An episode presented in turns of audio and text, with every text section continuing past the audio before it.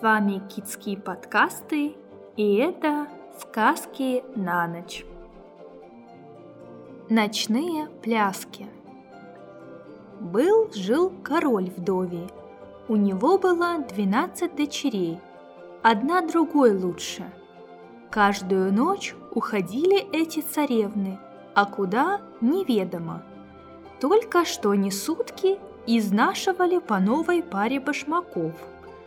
Не наготовится король на них обуви, и захотелось ему узнать, куда это они по ночам уходят и что делают.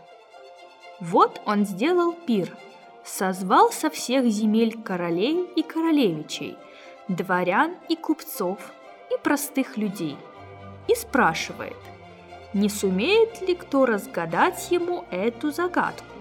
Кто разгадает, за того отдаст любимую дочь замуж, да полцарства в приданное.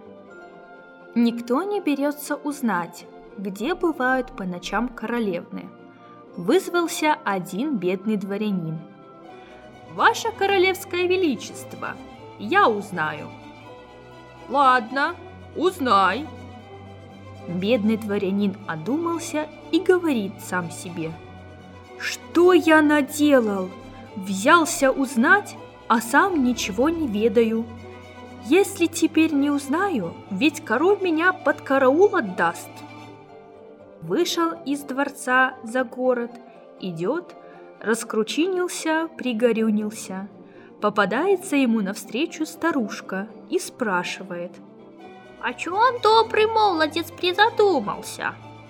Он в ответ – как мне, бабушка, не призадуматься? Взялся я у короля проведать, куда его дочери по ночам уходят. Да, это дело трудное, только узнать можно. Вот тебе шапка-невидимка, с нею чего не высмотришь. Да помни, как будешь спать ложиться, королевны подадут тебе сонных капель спить, а ты повернись к стене и выли в постель. А пить не моги. Бедный дворянин поблагодарил старуху и воротился во дворец. Время к ночи подходит. Отвели ему комнату рядом с той, в которой королевны почивали. Прилег он на постель, а сам сторожить собирается. Тут приносит ему одна королевна сонных капель в вине и просит выпить за ее здоровье. Не мог отказаться, взял чарку, обратился к стене и вылил в постель. В самую полночь пришли королевны посмотреть, спит ли он. Бедный дворянин притворился, будто крепко, беспробудно спит, а сам за всякими шорохами следит. «Ну, сестрицы, наша стража заснула. Пора нам на гульбище идти», Пора, пора. Вот нарядились в лучшие свои наряды. Старшая сестрица подошла к своей кровати, отодвинула ее, и вдруг открылся ход в подземное царство к заклятому царю. Стали они спускаться по лестнице. Бедный дворянин встал потихоньку с кровати, надел на себя шапку-невидимку и пошел за ними. Наступил нечаянно младшей королевне на платье – она испугалась, сказала сестрам. «Ах, сестрицы, будто кто на мое платье наступил. Эта примета беду нам пророчит». «И, полно, ничего не будет». Спустились с лестницы в рощу. В той роще золотые цветы растут. Бедный дворянин взял и сломил одну веточку. Вся роща зашумела.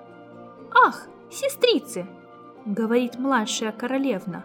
«Что-то недоброе нам сулит. Слышите, как роща шумит?» «Не бойся, это заклятого царя музыка гремит». Приходят они во дворец, встречает их царь с придворными.